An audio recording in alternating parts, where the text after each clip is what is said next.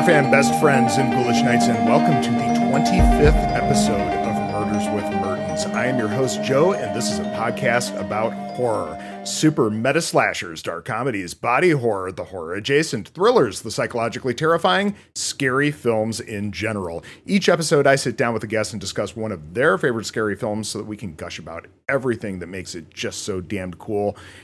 Viewers, thank you for tuning in. Also, non visual viewers. Yeah. Thank you for checking the podcast out on audio services around the world, or podcast services rather. Well, audio services probably too. Yeah, that counts. Um, but yeah, thanks. Uh, I can see the map. There are people everywhere. It's interesting, but thank you. Uh, it's much appreciated. Uh, if you're so inclined, make sure to you know drop a sub on YouTube, give me a follow on your podcast service. If you can leave a rating, five stars is always appreciated. Helps get the word out um, you know, on YouTube, leaving a comment, leaving a like, always like that as well. Uh, again, if you are so inclined, don't want to push you, but it's appreciated. Uh, so I don't want to drag any more housekeeping out any longer, but that said, this is part two of a five part series leading into Scream 6 in March. So join us for a new guest every week, and uh, we're going to have some fun times here. And speaking of fun times and a new guest, I'd like to introduce the return of Keigan Hill, the one, the only Keigan Hill. Thanks for coming back on. Thank you for having me back.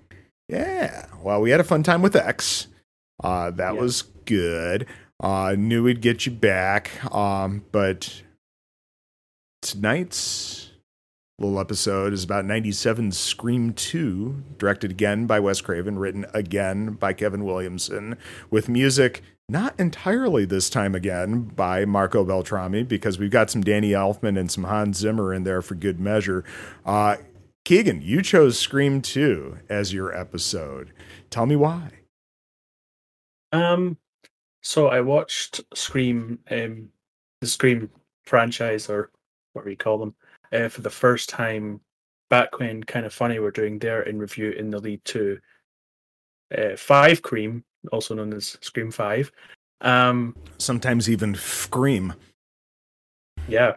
Um, and I'd always wanted to watch them. Um, and I'd always seen like the opening of the first one, which is probably one of the most iconic openings of any horror film. Um, so I finally watched the series and I'm probably in the minority of this was my favorite one out of all of them. Um really?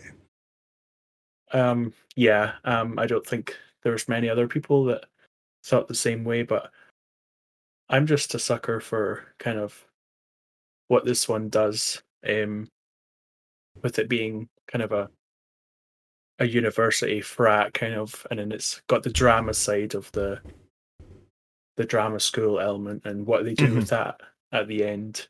Um, but before I know you decided to do the kind of lead into screen Scream um, Six, I already brought this up. Um, and yep, this has been out. on the books for a while, so this this yeah, so out. This worked out really well. Um, um, yeah, and I'm interested to see what they do with Scream Six when it comes, but considering it's not got Neve Campbell or obviously David Arquette in it. Um, so we'll see. But yeah, um, yeah, this one uh. does, and uh, that trio is that trio is probably the some of the the best um, comedy and banter that, especially um, Courteney Cox and David Arquette. They just yeah, it's on the screen on screen together. They're just so good. Yep, yep. The chemistry is absolutely there. I mean, clearly they were married and then not married, and even all these years later in other sequels, they're still great together. Um, yeah, yeah. That's uh, that is one of the charming things about this one. Keigan, I'm going to put you on the spot. Uh, your scream ranking, go. Uh, so I'll go worst to first. Um, okay. So my least favorite was Scream Four. Um, so that was really? kind of when they did the. There wasn't a reboot, but it was like kind of they brought it back after like Scream Three, which was I don't know About 10 I think that was years, 2000 give or take. Yeah, so about ten years they kind of brought it back, kind of what they did with Halloween, where they kind of yeah they just brought, they did another one, and I just wasn't a fan of it. Um, I know they tried to do kind of the modern take with it, um, and I love um, what's her name? The um, Kirby? who turns it? Not Kirby. Um, Emma. Oh, um, She's in American Horror Story. Yeah. a bunch Emma of things. Emma Roberts. Yeah. I, I love her in American Horror Story. I love her in a bunch of stuff. Um, so I was pretty excited about that one, but I just, I just didn't love it as much as the other ones, and I think it because the older ones have that kind of, they're just the way they are, kind of Mhm. that '90s, early 2000s feel. Um, so my least favorite was Scream Four. Although I do want to go back and watch them because if I'm, some things about the one we're doing now have changed. Yeah. Um, so I do I'll- want to do a full rewatch. I'll tell you, Scream 4 for me, the first viewing, didn't really care for it. Multiple sec um, you know, subsequent viewings of it. Um, I'll tell you, it, it's grown on me to be pretty high on the list, ultimately. Um, I, I just think it's uh I don't know, it's also Wes Craven's final film, but uh before he died. But uh yeah, it's uh I'm shocked to hear it so low. So maybe it's only because you've seen it the one time. I don't know. That's how I feel that. about that's how I feel about Step Brothers. I hated it when I saw it for the very first time, but boy did that movie grow on me. Yeah, I just I just found it a bit boring. Um, but again, a, a rewatch is very much welcome. Um, and then I would say Scream Three next, um, which I know is the one that it's bad, but it's so bad. It's it's not. I it's mean, camp. It's yeah, and it is just it doesn't take itself seriously at all.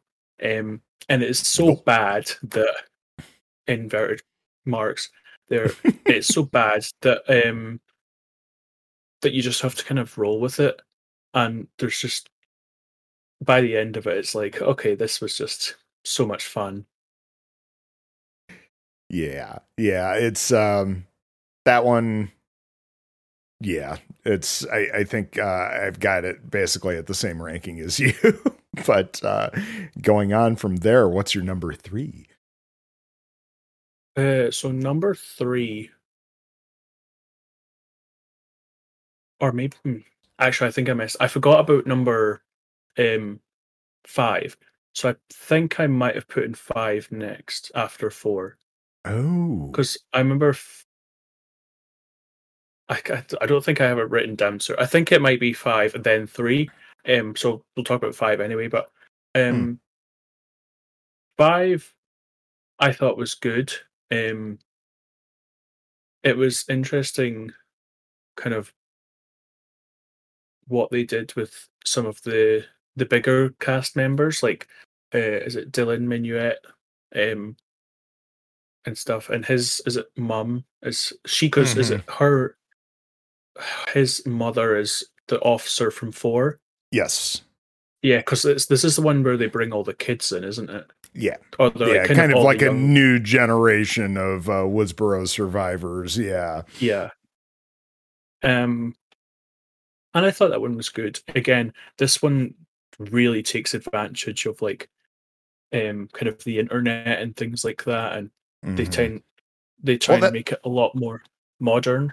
you know, I, I I'll say it till the cows come home. It's one of those things where this series is always like the perfect, like the perfect each each part of the series is its own little like microcosm of technology and where it's at at the time that the movie Mhm. comes out.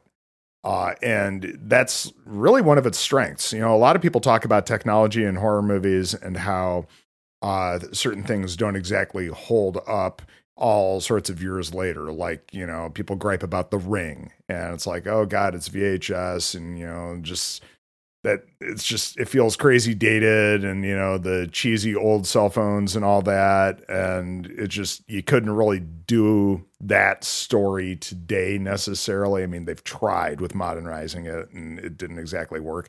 But um but um yeah i feel like scream always feels relatively fresh where that kind of stuff is concerned.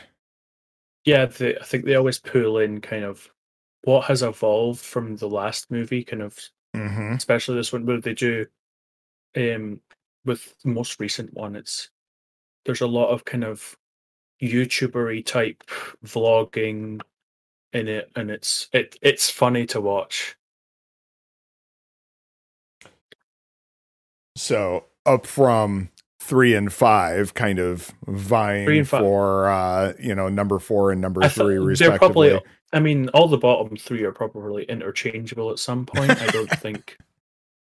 I, again i've only watched them all once so again my opinions completely change like it has slightly on two um so my yeah my second spot would go to the original because um it just is it's obviously what started everything. Mm-hmm. Um, mm-hmm. Gotta show it some love. Absolutely. Yeah, and obviously um, Matthew Lillard and um, oh, he's um, unhinged. It's great. oh, he's so good in it. Um, especially when you compare him from that to Scooby Doo, it's just like, how is this the same actor? Um, Zoinks, indeed. Yeah. um, yeah, and obviously I didn't I hadn't seen it before from like the first time I watched it. And they toy so much with like, is it Billy? Is it not? Is it? And it's like, oh, it's like, oh, it's too obvious to be him. and then when it turns out it is him, it's like, but then obviously they drop that kind of because it's the first one. It's like they start setting up the rules of like, oh well, there's actually usually two killers. So then they bring in Matthew Lillard, and it just that whole final section is just it's kind of like just iconic and they have the halloween on the background as well. Is it halloween they have on? Yeah. Yeah. Yeah I, I, love paying it. paying homage to like horror but it's also very goofy. Oh yeah. Yeah. So of course that means the scream 2 is your number one. Um, and yeah, I mean, we've talked briefly about that, the theater aspect, and uh, just the you know whole college atmosphere, uh, all of that. It's that does make this um, an interesting watch. Um, so this came out my freshman year of college. Uh, my friends and I, you know, from high school, uh, and my uh, high school girlfriend, um, we we were all massive fans of Scream. We were super excited about Scream 2. So I, I, think this was out around the time we would all be back home for Christmas break. Um, and so I, I, I'm sure we all went and saw it. And at some point around then, we all decided it would be a fun laugh to prank my high school girlfriend who lived in a farmhouse way out in the sticks. And so we did. Uh, we had uh, one friend in the whole ghost face get up, another one uh, taped up to a chair in a Letterman's jacket. Uh, we had bodies hanging out of cars and using her mother's cell phone we used that to call the house and mess with her and get her to come outside. We are all going to hell. Evil. We're all going to hell. It's, oh God. In retrospect, it was horribly evil. And it's the kind of thing that, you know, 18, 19 year olds, um, you know, think is funny um, especially back in 97. Um, you know, now you think about doing something like that and you're like, okay, somebody's either getting shot or arrested um, or something really, really, you know, even worse could happen trying to mess with something like that. But uh, yeah, yeah, we're all going to hell, Keigan. Um, I'll save you a seat. Um, but yeah, uh, I guess that's uh, why maybe I didn't bring it up in the last episode, just be- even though it what we did ties in more perfectly with that plot. But uh, yeah, it just the fact that all of this was happening right around the time this movie came out, and I think we all enjoyed this movie quite a bit when we saw it. Um, but uh, yeah, yeah, we, we we were bad kids at that time, I guess. Now we weren't that bad. But um, yeah, what do you say we uh, jump into this thing? Um, Scream Two. Uh, we kick right off with uh, you know the movie theater, and you know uh, it's chaos, absolute chaos. It is a uh, premiere of the movie Stab, which is based on Gale Weathers' book, The Woodsboro Murders. Um, and everybody and their brothers going to see it, and nobody's going down the street to watch that Sandra Bullock movie, right? Um, Which movie could they be teasing?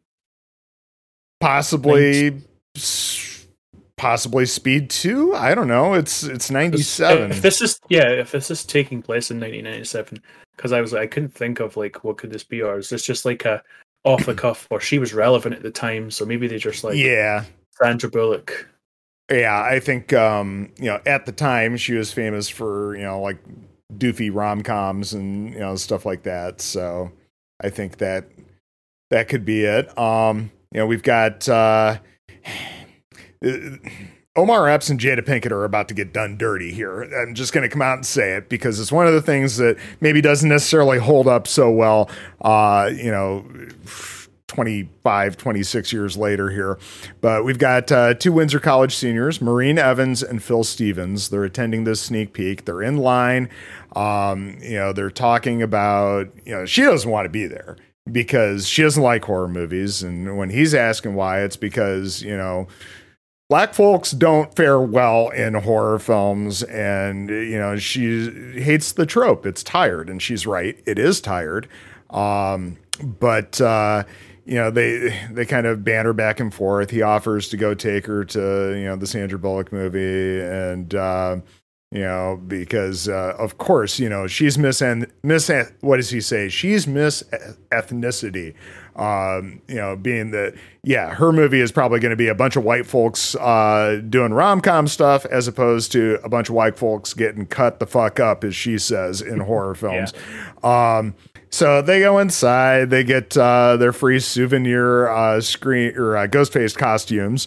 Um, it's, I, I you know, there's a long history of like movie premieres handing out uh, little souvenir shit. And I remember some of this stuff from the late 90s too. So I suppose that's plausible. Um, I remember at the time, maybe that same year, they were doing the uh, special editions of the original Star Wars trilogy. And if you went to the right theater, you were getting um, a Luke Skywalker action figure as you went in, which was cool. You know. Um, but uh, yeah, nothing as elaborate as a ghost faced costume. Um, so uh yeah they they go to enter the theater and again absolute chaos everybody's in their costumes. They're chasing each other up and down the aisles. Popcorn's flying. Everybody's screaming. And the movie's actually starting while all of this is happening. And by the way it's all set to red right hand because you got to have that callback. That is like the unofficial theme song of the scream series right? Um I don't know. When you saw this for the very first time, Keigan, uh, what was your take on this theater scene? Because it's nuts. Um, it's it's crazy. Like, I mean, I've not, I'm not old enough to have been to like many kind of midnight premieres or kind of even this type of things, but I went to a midnight showing and I was like, I couldn't imagine something like this. Um, everyone just seems like they're absolutely like, I mean, like coked up on something because they're just like, they're just out of their absolute minds. Like, not one person is just sitting there. Like, everyone is just off their heads Yeah. and like pretend stabbing each other and and and is it fandom over the book over the news stories that came out of these killings or are they just like all major horror fans in general or I- they're I all just know. like psychopaths that are i just like guess and then like um know, man and the couple uh, the couple that we're focusing on it's just like uh-huh. they're just sitting there. They're the quietest like in there. And they're just like kind of she's just had enough. She's like she doesn't want to be here.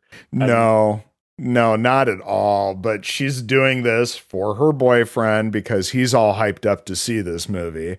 Um, yeah. I also, uh, I love how Red Right Hand in this. It's um, you know being played as diegetic sound because um, it's like the opening song of Stab. Uh, it's love it, love it. This it's like over the top meta and they they they do crank that up to 11 in this movie don't they uh let's see here. The, the film gets right into it with uh heather graham this time playing casey. Um and it's uh, kind of a heightened look at the casey becker house from the first movie. It looks like it's a house in hollywood as opposed to whatever the small town in california was woodsboro um, but she's of course about to take a shower when she's harassed by stab, um, the stab version of Ghostface, um, and uh, Jada Pinkett's character, um, you know, calls that out. The fact, you know, why she got to be naked. Um, you know, because of course that's a standard horror trope, right? It's you know the vulnerability of being naked when being attacked by a killer, right? Um, but everybody's like you know wolf whistling at the screen there because of uh, her disrobing and everybody uh you know lets out these uh moans and boos when she picks her robe back up when the phone rings um so jada's irritated by all this and she takes some of omar epps money to go buy popcorn because she's like okay if i'm gonna sit here i'm at least gonna try to enjoy myself. And you know she walks out of the theater and um, the people in line behind her kind of remind the audience that oh yes this is a film that's based on true events um, which i think is making um, Maureen jada I, I keep referring to people by their actors names it's a bad habit of mine but uh, you know i think it's making her even more um, uneasy about seeing this film as she's listening to this um, and then she's about to head back in. We get um, Phil popping out of nowhere wearing the free mask and scaring the shit out of her. Uh, and they have a tender little moment, um, but he's got to, you know, go hit the head. Um, and she goes to head back into the theater on her own. Um, of course, the um, thing you never want to do in a scary movie is split up, right? Um, but she finds her way back to her seat and he goes off to the restroom. Um, and we're still getting, you know, familiar scenes from the beginning of uh, Scream uh, played out in Stab throughout all of this. It's just cutting back and forth throughout all of this. Um, I The love when he walks. that Oh, I'm sorry. Go ahead. No, I was just gonna say the one thing I like about the, stab movie is that they don't have it like shot for shot like the first film. It's kind of loosely different. Which Until they do. Yeah, Uh, until they do. Um, but they start off kind of it's loosely different. Where if you were seeing like some sort of, I mean, it's based on a book that she wrote, and she wasn't there for any of that. Right. So it's like And It's that's the funny bit later when they get some of those scenes that are almost word for word the same as the original film. Um, eh, we'll, we'll get there, but yeah, I, I do appreciate that it's a little bit different, just a little bit off, um, as it should be, right? but uh, yeah, they, we we get um, Phil entering the restroom, and there's that fun shot of the uh, two guys at the urinals uh, in their uh, ghost face costumes that both turn around to stare at him. Um, that's that's kind of uneasy feeling. and uh, he decides to you know just go hit the stall because he's not going to wait for them. But, but doesn't hear, close the door. No, that's I, I you know if you're just gonna stand up and pee, I guess it's not too bad, but it's also I don't know. It's it's a little weird that he doesn't close the door, but I I understand. But also, it's just one more instance where somebody's going to walk in on you because they're coming from the side or something. So close the door. Um, but then it also kind of it's it subverts your expectations where you think you could think, oh, someone can come mm-hmm. behind you, obviously what actually happens. Right, because he hears this, um, you know, kind of childlike whimpering and uh, muttering coming from the next stall, and he, he finds it a little funny. So he decides he's gonna, you know, put his uh, ear up to the uh, divider there to listen in, and um, yeah, yeah, that's when uh, Ghostface knifes him through the divider. That's how strong is Ghostface? I know, and I'm sure they're just like particle board or something, but um, I don't know. I feel like those things are, you know, maybe plywood at least. But yeah, it's funny because Ghostface is often alternatively super, you know, like superhuman strength, but totally clumsy and easily beaten up by certain situations throughout these movies. It, I think he's just strong when the story needs him to be strong. Um, but yeah, uh, Phil's knifed in the head, and Ghostface comes out and finishes the job. And uh, let's see here. Uh, then we cut back to Maureen sitting there watching the movie, and she's kind of getting into it just a little bit. Um, you know, on screen we've got um, Casey getting chased by Ghostface. Um, you know, everything's kind of coming to a head, uh, and Ghostface, wearing Phil's jacket, sits down next to her, and she's like, "Oh, you made it just in time. She's about to get it." She says. And when something scary happens on screen, she turns into his shoulder and it's at this moment where she notices that he's not reacting to her like Phil normally would and that his jacket's covered in blood. Uh, and then he just straight up stabs her in the gut. Oh, because I think she hugs into him. Yeah. And she finds the blood on her his yeah. hands or her hands. Yep. Yep. And she's like, oh, something's not right here. And yeah, he just quickly turns, stabs her in the gut, and she tries to get away. He follows, knifes her a couple more times, and the audience sees all this and they're getting into it. And then also, what, one thing I noticed is when he has the knife in the like in the movie stab, mm-hmm. and he stabs her, and it doesn't even look like it goes into her. It looks like there's like a tiny expendable part of the knife that kind of just goes in. it just looks so bad, but I think it's like, is this on purpose or just it's it's probably just bad editing with a prop knife. Um, but you know, because I know in uh, years later in uh, subsequent sequels, they use CG knives just so that they can make it look more realistic. Um, and not potentially harm somebody. Um, but yeah, this is where she climbs up on stage and, you know, she's bleeding out and crying out for help. And everybody just thinks that this is uh, some kind of a stunt, you know, along with everything else that they've been doing in this theater. Because, you know, they had a Ghostface dummy on a wire flying above the crowd and everything else and then she just collapses on stage and dies. Um, so horribly paying into the trope of you know the black folks being the first people to die in this movie. Eh, I, I get the meta nature of it, but let's let's be done with this. And I get also that it's you know 25, 26 years ago, so I I suppose it could be excused. I don't want to excuse it. I'm just done with it. And to that to that end, I, I'm glad about another character later on in this film. So yeah, we'll get there with that.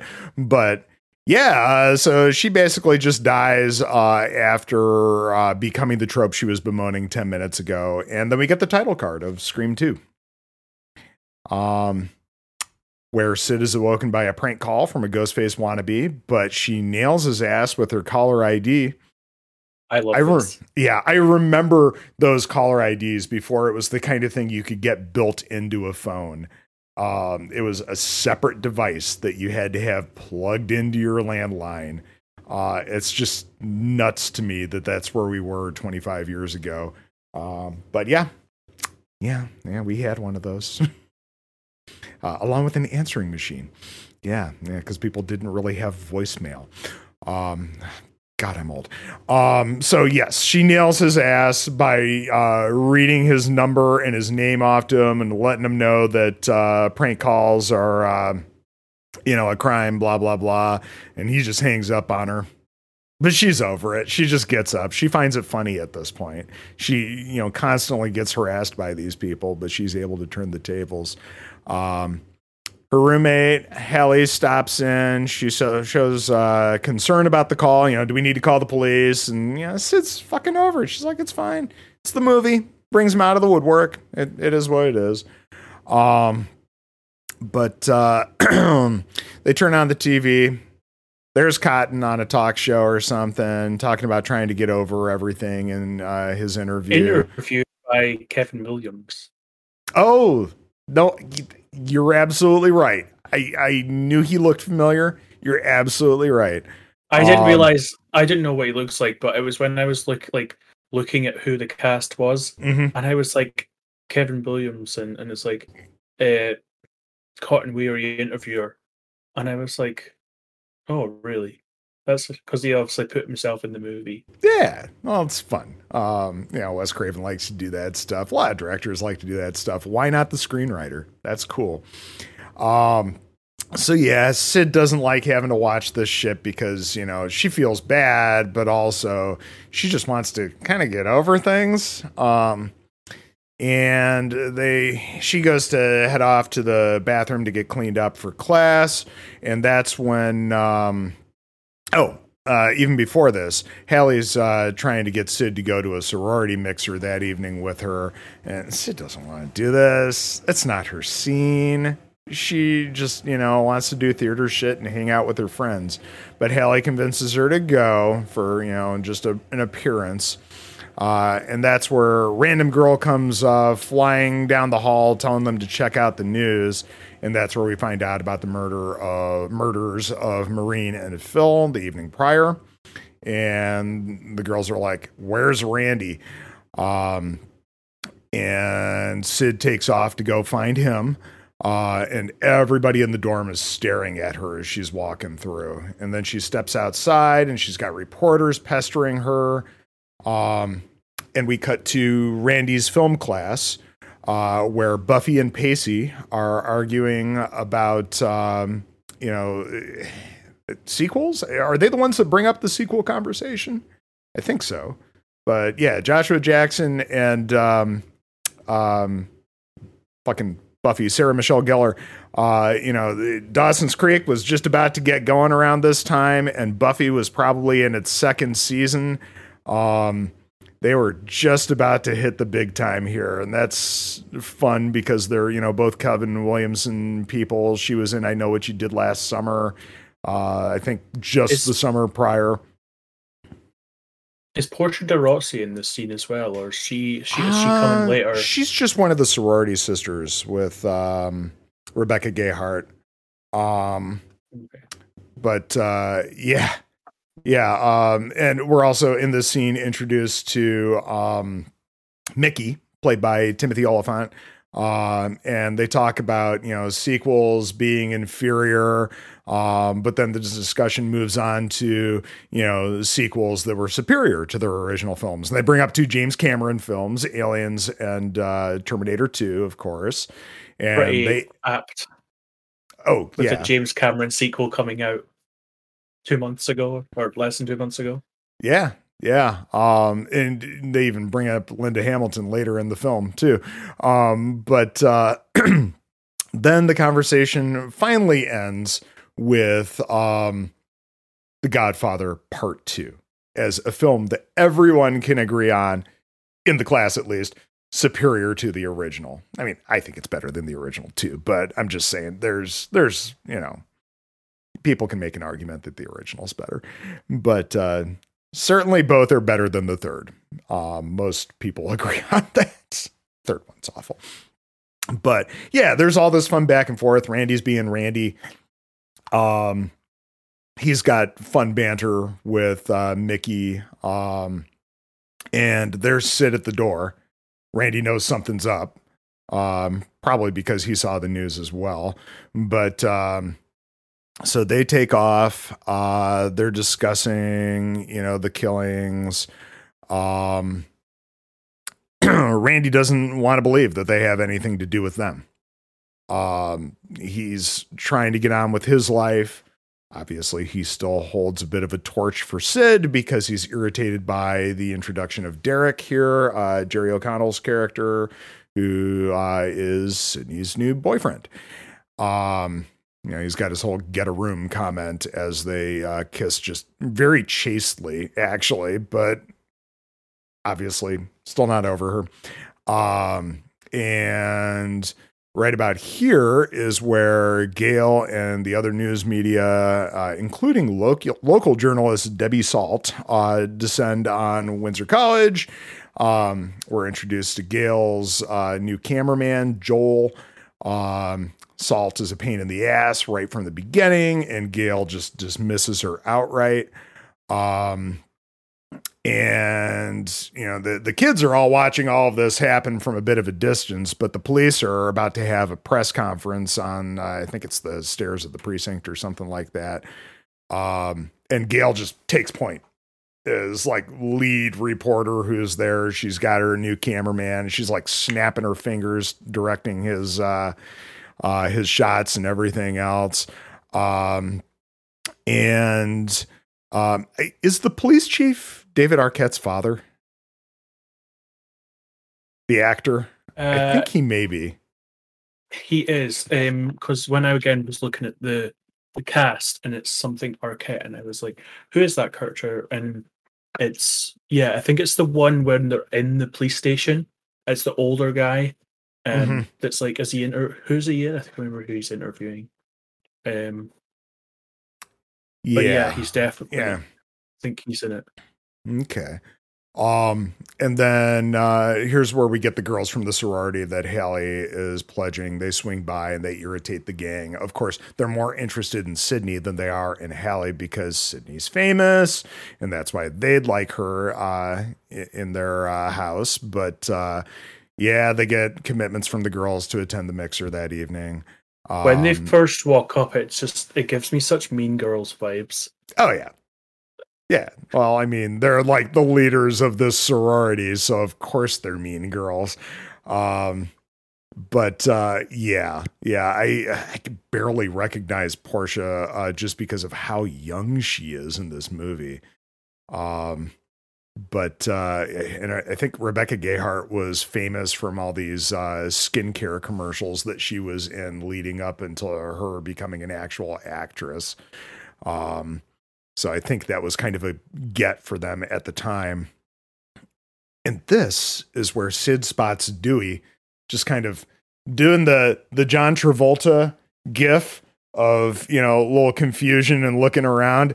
Uh you know the one.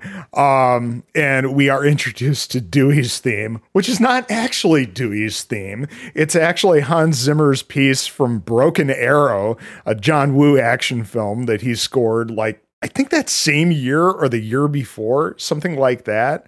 Um i, I, I guess this piece of music scored better with test audiences so they just decided to keep it in. it's great because they use it going forward for the rest of the series. It's a good theme, but uh, just funny how all that plays out. Um, everybody is such the puppy dog type oh, character, yeah. especially in like the older ones.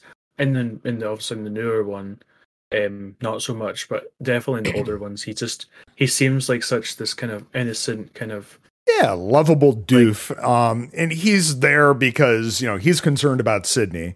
I, I I love that this is supposed to be taking place in Ohio, and the murders happened the evening prior, and he's there that morning to check in on Sid. That's that's uh wow. Okay. So maybe that was on the news and I, I, I know back then you probably wouldn't have Google alerts, but uh, yeah, somehow he found out about this because it made national news and he caught a red eye or something. But he's there. Um, and they have a little uh, reunion with everybody.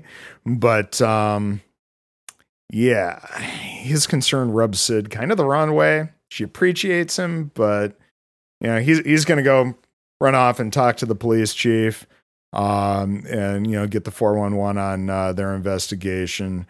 Um, and then um, gale and her new cameraman uh, joel um, they try to stage this ham-fisted interviews slash confrontation between cotton and sid. Uh, and it does not go well. Um, Sid gives Gale a pretty nasty backhand to the face. Uh, good thing she wasn't wearing any rings or anything because that wouldn't be super nice. Um, Cotton didn't know that this was being sprung on Sid, and um, nobody cares. Nobody cares. Sid's pissed as hell. Gale's like, you know, to everybody basically, get the fuck together. Um, she's not only is her hair like extra dark and almost evil looking in this film, but also her makeup. It's just like over the top. This is dark Gale. Um, and her personality definitely matches with all of that in this film. Um, I, I feel like she became tougher in the couple of years since the prior, you know, the events of the prior film, because I think there's been a bit of a time jump in this. Um, think it's two years. Yeah, yeah. Um, and uh, something has just made her even nastier. Um, I don't know, but I, I think it's effective. I like it. Um, but uh, Gale runs into Dewey now, and she's happy to see him, but he's pissed about the way he was portrayed in her book. Uh, he storms off but of course, he pays her a compliment before he does. He's like, nice streaks about her hair. Um, I was just going to say those streaks in her hair. I was like, I don't remember her having those, but they don't look terrible, but no, it's it's very much late 90s. It's, you know, everything like we talked about is very much of a specific time with these movies. Um, that's okay because it's a long running series. It should be. Um, but yeah, he pays her that compliment, and then we move on to that evening where uh, Sidney and Hallie are attending that party at the sorority house, and um, yeah, I, I, will say there was a time where Dave Matthews Band was all you heard on college campuses, so it was very fitting that that was there for the beginning of this party. Um, and Hallie's defending Greek life to Sid. Sid says she's fine. Uh, the budding therapist and Hallie dissects that just a little bit. Um, and meanwhile, at a nearby sorority house, we get Cici Cooper getting a phone call from Ghostface. Um, this is fun. Sarah Michelle Gellar is great in this. I love the back and forward of like she's speaking to her friend and then she gets the call, and then she yeah, speaks to waiting. Ghostface, yeah.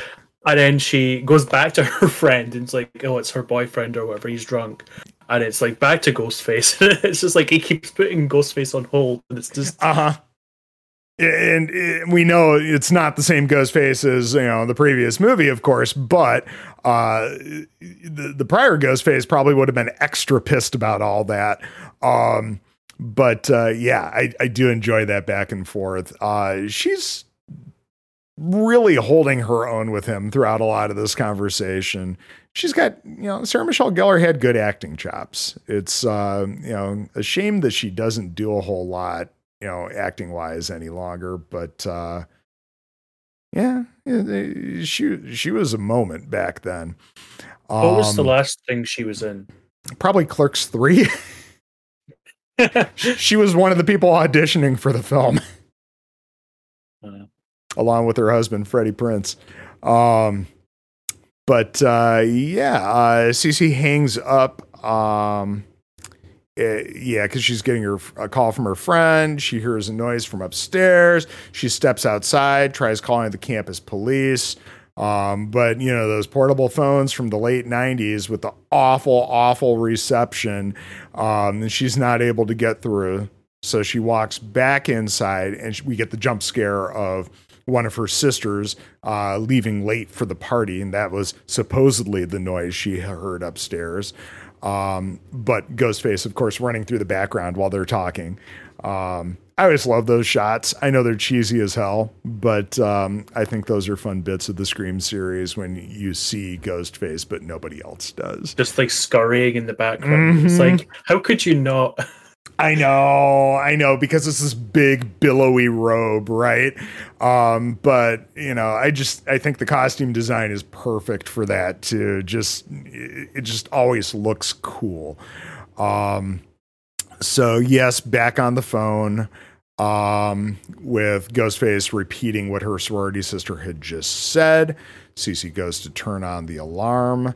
Um, and then a few creaks from upstairs later, she knows that she's not alone and the ghost face is in the house.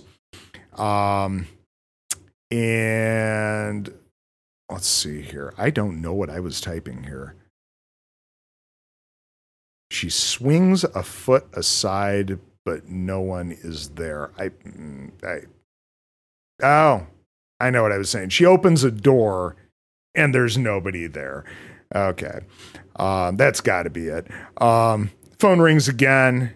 And when she answers, uh, Ghostface bursts out of a door behind her. Uh, she ducks under his stabbing motion, runs up the stairs with him in pursuit.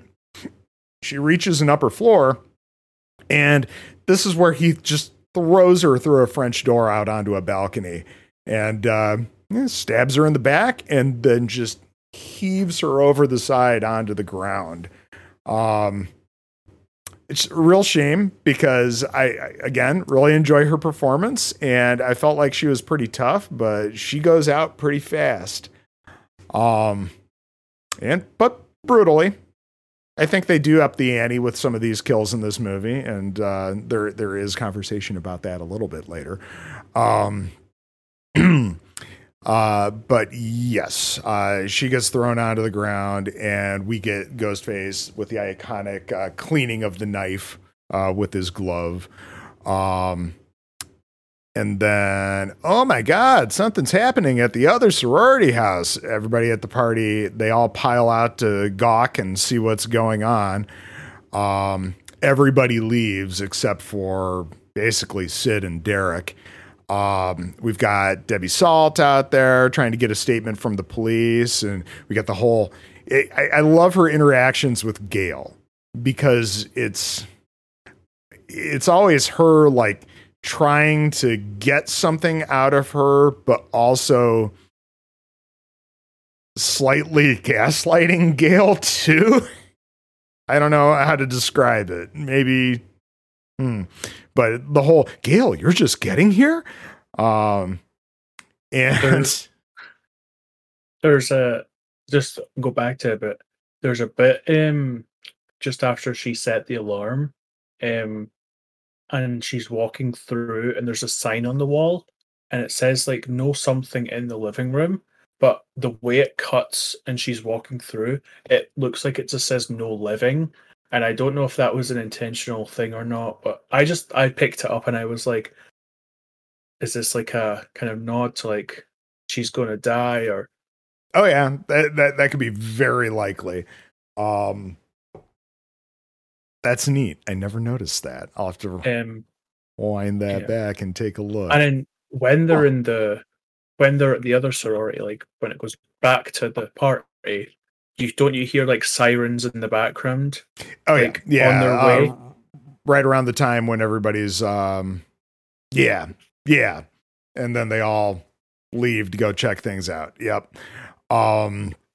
So yeah, uh, Dewey's there as well, uh, outside, and he's just there to be mean to Gale, I guess. Also to make us think that he could potentially be the killer, because they they they dive into that thing again uh, with plenty of red herrings throughout this film, um, more effectively with some characters than others. Because I feel like Dewey and Gale are used over and over as potential killers in this film. Um, but yeah, he's just kind of there to be nasty to her. And then in turn, Gale is just ruthless with her cameraman because she doesn't want to take it out on Dewey. Um, and we cut back to the other sorority house where uh, you know, basically everybody's gone. Sidney and Derek are standing on the front porch looking over at the other house.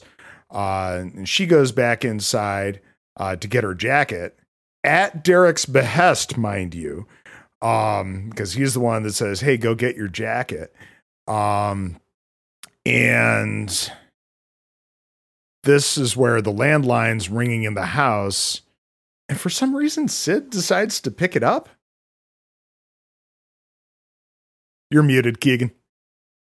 Isn't this where he leaves and they're about to leave and then it just starts ringing and she just turns around and is like, Uh huh. He's walk- just and it's like- standing out there with his back to the doorway. The do- front door is wide open. Uh, he's just waiting for her while he looks at the other house. The phone's ringing. She grabs her coat, she puts it on. Um, and yeah, she looks at him, turns back, and goes and picks up the phone. Um, and we get, you know, hello, Sidney, blah, blah, blah, typical ghost face banter. Um, and, you know, he's like, it's showtime. And she, you know, super charged up, uh, screams back into the phone, then why don't you show your face, you fucking coward? And the camera cuts to the front door, which is now closed with Ghostface standing there, who says, My pleasure. And he charges at her. Um, and she, yeah, basically, uh, Ghostface traps her in the house and he starts chasing her around. Uh, Derek doesn't even hear her screams until she's banging on the door. And we get the shot from the trailer where Ghostface plunges his knife through this door near his head. Um, here's the thing it, it, it's a sorority house. Usually they're very old homes. Chances are that front door is a solid wood door.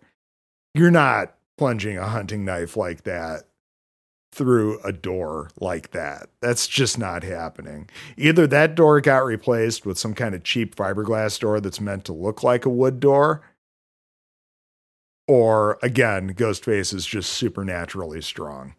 I don't know. But, you know, it- we see this over and over again in these movies, and hey, it's just a little nitpick. Um, but yeah, uh, Derek's like trying to get inside, and uh, she escapes Ghostface to the backyard, and Derek has just run around the house at that point, and he finds her, and for some reason makes the decision to go inside the house after Ghostface.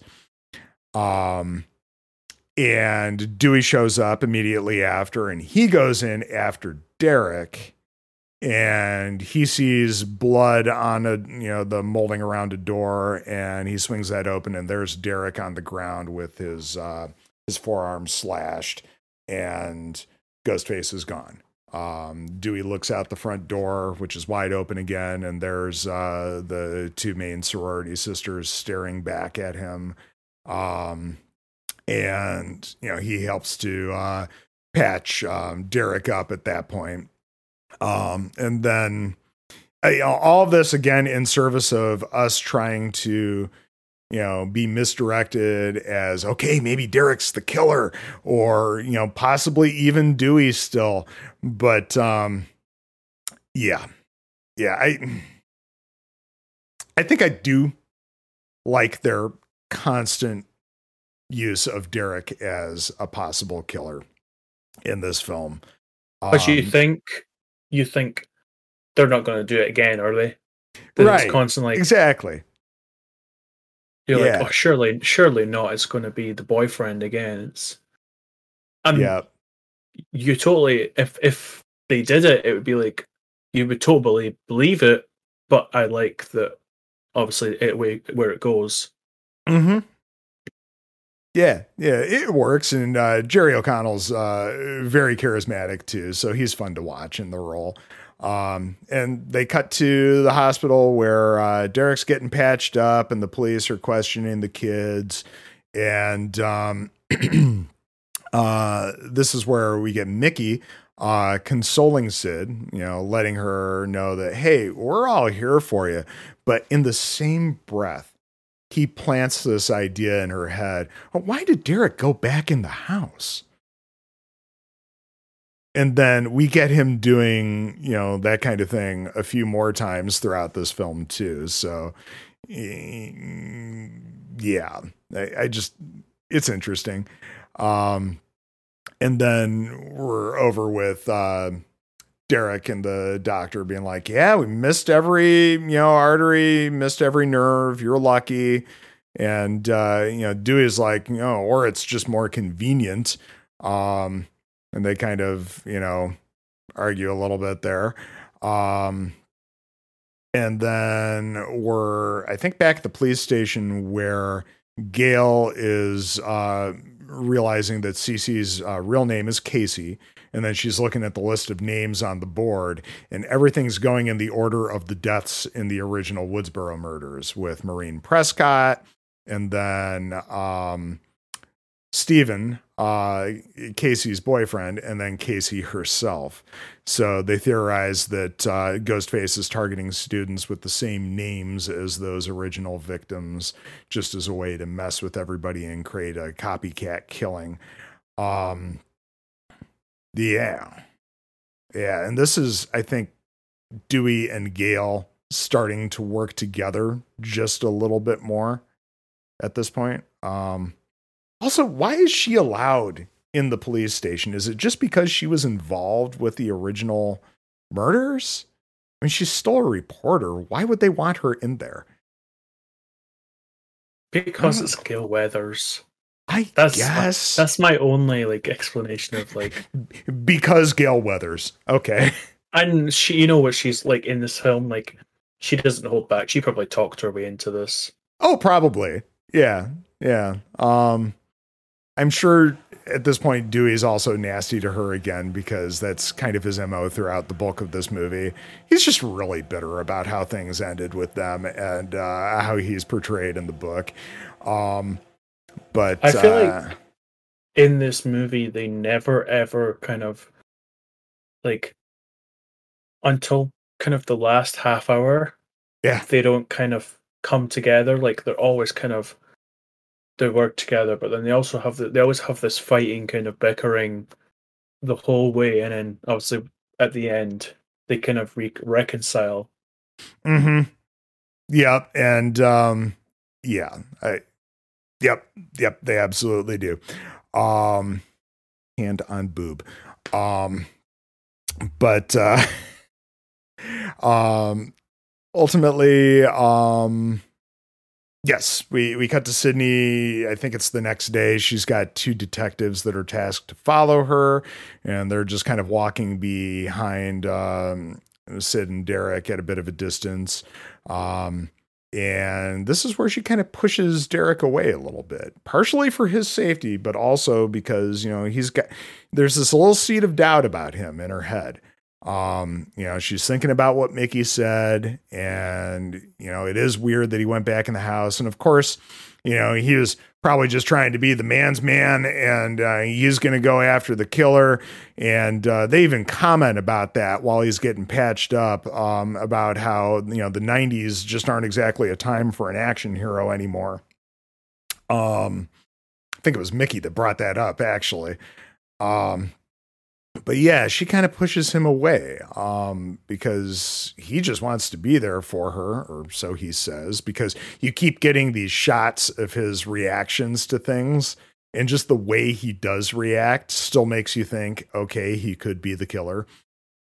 Um, I, I don't know. But also, Jerry uh, Jerry McConnell, he has this the same facial expression throughout the whole movie. His just face just looks the same throughout the whole movie.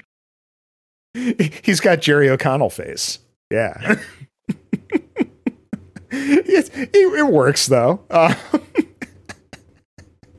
I mean, it's a handsome face, but like, yeah, he's a good-looking cat, right?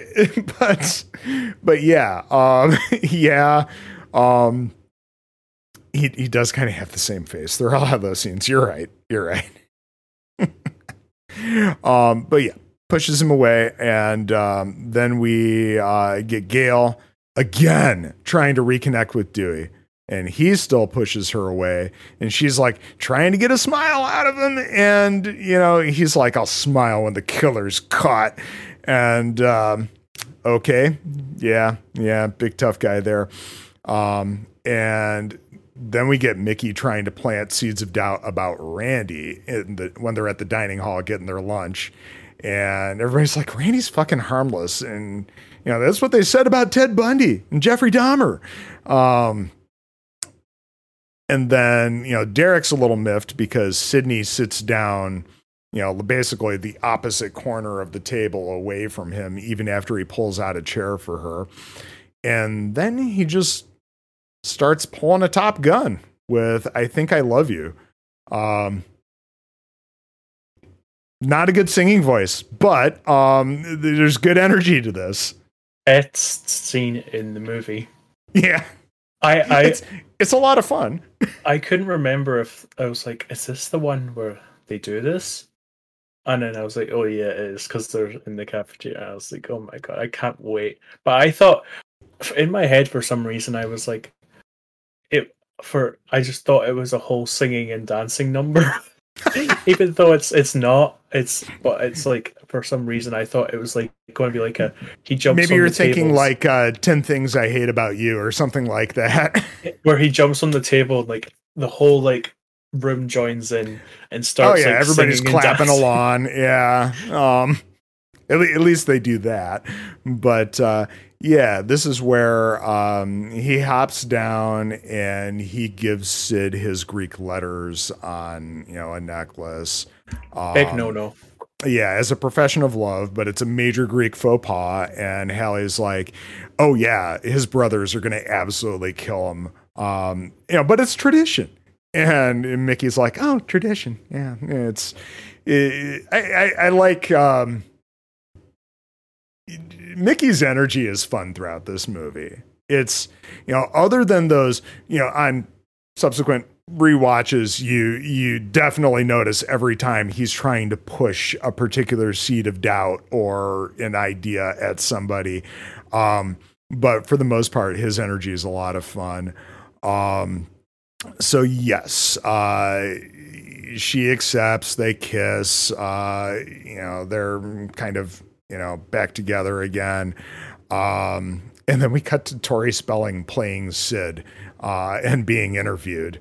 You know, as she always thought that, you know, she'd probably get Tori Spelling after everybody else gets far better actors playing them. Yes, it's Tori Spelling playing Sid and Stab. Um, it's Tori Spelling playing uh, Sidney playing herself. Right. So she's she's playing herself and Sidney, which is yes Again, extra, extra meta.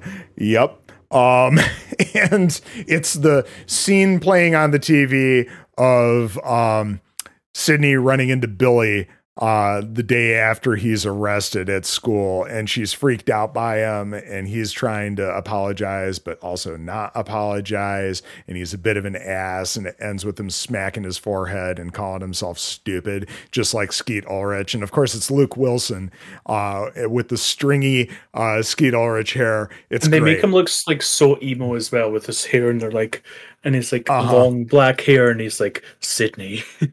Uh huh. Stupid. Uh, it's perfect. It's so fucking perfect. Uh, I can't remember if he's no, he wouldn't be in uh, Stab Two, of course.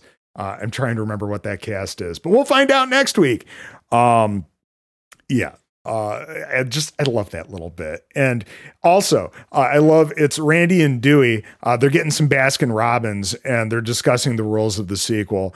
And um, you know, uh, while this interview is playing on a TV above them, and uh, when uh, the scene is over, Randy's like, "I'll wait for video." You know, he's he just doesn't care. he just doesn't care. He probably cares a little bit, but you know he's pissed that his character is played by somebody that uh, uh, was the stagecoach driver for uh, uh Jane Seymour on Doctor Quinn Medicine Woman in one scene. Um, it's a nobody, but everybody else gets Tori Spelling and Luke Wilson. Um, so Randy is laying out the rules of the sequel. Um, you know, for Dewey's education here, because that's where Randy sees things going with all this. So, number one, the body count is always bigger. Uh, number two, the death scenes are always much more elaborate. And then he gets interrupted when he goes to rule three, so we never get rule three. Sorry, we'll never know. We'll just, we'll never know. Um, but yes, they also accuse each other of um, potentially being suspects. Um, is it both. when um Rand is it no uh Dewey accuses Randy of being the killer and then Randy's like but that also means well, if I'm a suspect, killer. you could be a suspect. Yes, exactly. and uh, Dewey's got this well touche type look on his face. Um, even though he doesn't say it, he should have said that. Um, and then we're back outside. Joel is reading uh, Gale's book and realizing that the cameraman um, doesn't do so hot in the original story. Um, and From this he's point little, on, I love him so much. He's such Oh, yeah. a good character. He, he's all spooked out by that. And he's like, Your cameraman got gutted. And she's like, He wasn't gutted. I changed that. He just had his throat slit. no big deal. no big like- deal. He feels like such the character where it's like, you know, that that kind of stereotypical like white person in a movie hears a hears a noise and is like goes towards the noise or like you know and try, like does something and he feels like the character's like stupid white people I just run like type character where he's like Mhm. Hell no like I just Well, he also brings up that black folks don't fare well in horror movies, which was, you know, quite the trope up into that point and beyond, unfortunately. Um, but yeah, um, eh, future spoiler spoilers. I really appreciate that he survives this film. Um, because after what they did to Maureen and Phil at the uh, beginning of the movie, um, yeah, it would have been awful if they killed him too. for some Oh. reason I thought he did die but then I was like Nope. No, he I just was- leaves. He just packs Maybe I- up and takes off a little bit later in this film. He's like, "Fuck this." Uh, but uh, yes, at this point, Gale has convinced him to stick around. Um, you know, telling him it's national television and you're never going to get an opportunity like this again if you just take off. Um, and we we cut to Sid uh, in a theater on campus talking to the director of her play uh, before they go on with the dress rehearsal. And I can't think of the actor's name, but he's great, and he plays um, this uh, therapist in In the Mouth of Madness at the beginning of that movie. He is awesome in that movie too. Um, I also like his little line after he convinces her to continue with the role. Um, you know, she says to him, "You're good," and he's like, "There's no understudy. I'm desperate." It's he's just a college drama teacher. He probably gives two fucks about this play that they're doing, but uh, you know, uh, he convinces her to stick around, and we cut to dress rehearsal.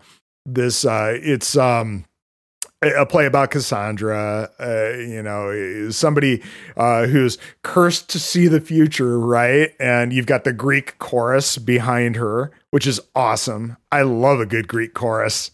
It's it's so much fun. And you got uh, awesome costume design in this, and also the the Danny Elfman piece that he wrote for this. Because you know why just use an awesome Marco Beltrami score when you can also bring in some Danny Elfman? And it says. Dan- in the credits, it says Cassandra by Danny Elfman, and I was like, mm-hmm. "Oh, that's interesting." Oh, and it's Danny Elfman as fuck too. It, it, definitely sounds like one of his pieces. Um, you even get a little bit of choir in it too. It's awesome. Um, and the choreography is great as well. Oh yeah. Oh, it's, it's super so awesome. Um, I, I would enjoy the shit out of a play like this, even if it is like a little, you know, rote and a little cheesy. Um, but it would look cool as hell and it would still be a fun watch. Um, so she's going through her you know uh, her lines and uh, like you said there's a little bit of uh, uh, fun choreography as the members of the chorus who are all robed and masked uh, take turns with trying to kill her and she starts seeing flashes of ghostface in the chorus. Now uh, do you think she's just imagining this at this point or do you think he's actually there I think it's more just her imagining it because she's super stressed out. I thought he was actually there because they run off at one point, but I don't know if that's just a kind of. Hmm. It could it's, be. It it's, really could be either. Because it's hmm. still super effective. I don't know. It looks great. Um and she kind of has a freak out on stage when all this happens also um, you know neglected to mention that. But um, she freaks out a little bit. The director you know tells them all to take five. Uh, she runs backstage and derek swings by to escort her home. And she's like wait a minute mickey was supposed to be here. So maybe ghostface was there after all because mickey swapped out with derek as you know because they're doing a buddy system thing uh, to make sure that she's okay. And um, you know if mickey swapped out that would give him the opportunity to get in costume. You would just think that the other members of the chorus would probably notice that there's somebody who's not supposed to be there. I don't know. Or maybe not. Maybe not. Maybe they're all very self-absorbed. I don't know um, but you ever, I was just saying, have you ever been in a theater group? Because I have. No, no. Uh, I I was much more band focused, but uh, in high school. but uh, as but, someone yeah. who's been part of a few theater groups, theater kids very self-absorbed. Well, yeah, that that is kind of the stereotype, right? Oh, you're muted there. I I mean, I was just gonna say stereotype. I mean, it's real. Yeah, it, it's it is. It is what it is. Yeah, makes sense. Okay. So yeah, Sid's freaked out because Derek wasn't supposed to be there, and she just had this freak out moment. So she kind of sends him packing. Um, he's um, he I, uh, he's a little offended by her reaction to him um, and says as much um, but yeah she's not having it and she just takes off um, I think the the the detectives are here as well because I think they come charging down the uh, the aisles when she has her freak out. Uh, so she probably leaves with them. Um, but anyways, we cut from here to Dewey, Randy, Gale, and Joel uh, discussing the attack on Sidney and how it doesn't fit the pattern of uh, the Woodsboro deaths. Um, and then Joel just decides he needs a break and he's going to go get some uh, donuts or Prozac or crack or something. He says, um, and walks off. Um, fun little red herring there because, of course, immediately after he leaves, Ghostface calls them. And this is after this fun little bit where Gale shuts down two calls to her cell phone of like her producer or whatever trying to get in touch with her. And Randy picks up her phone and yells into it uh know telling whoever it is that hey she's fucking busy okay but it's ghostface and um they convince whole- uh oh i'm sorry Just this whole section is just so good. Like oh yeah when they're all search, they're all trying to find him, and they're like, Gale and Dewey are off together, and Randy's Yep. like running about They're- daft, like, where the hell are you? Yeah, they're uh, leaving him on the phone as a distraction so that they can race around and basically tackle anybody who's on their own with a cell phone.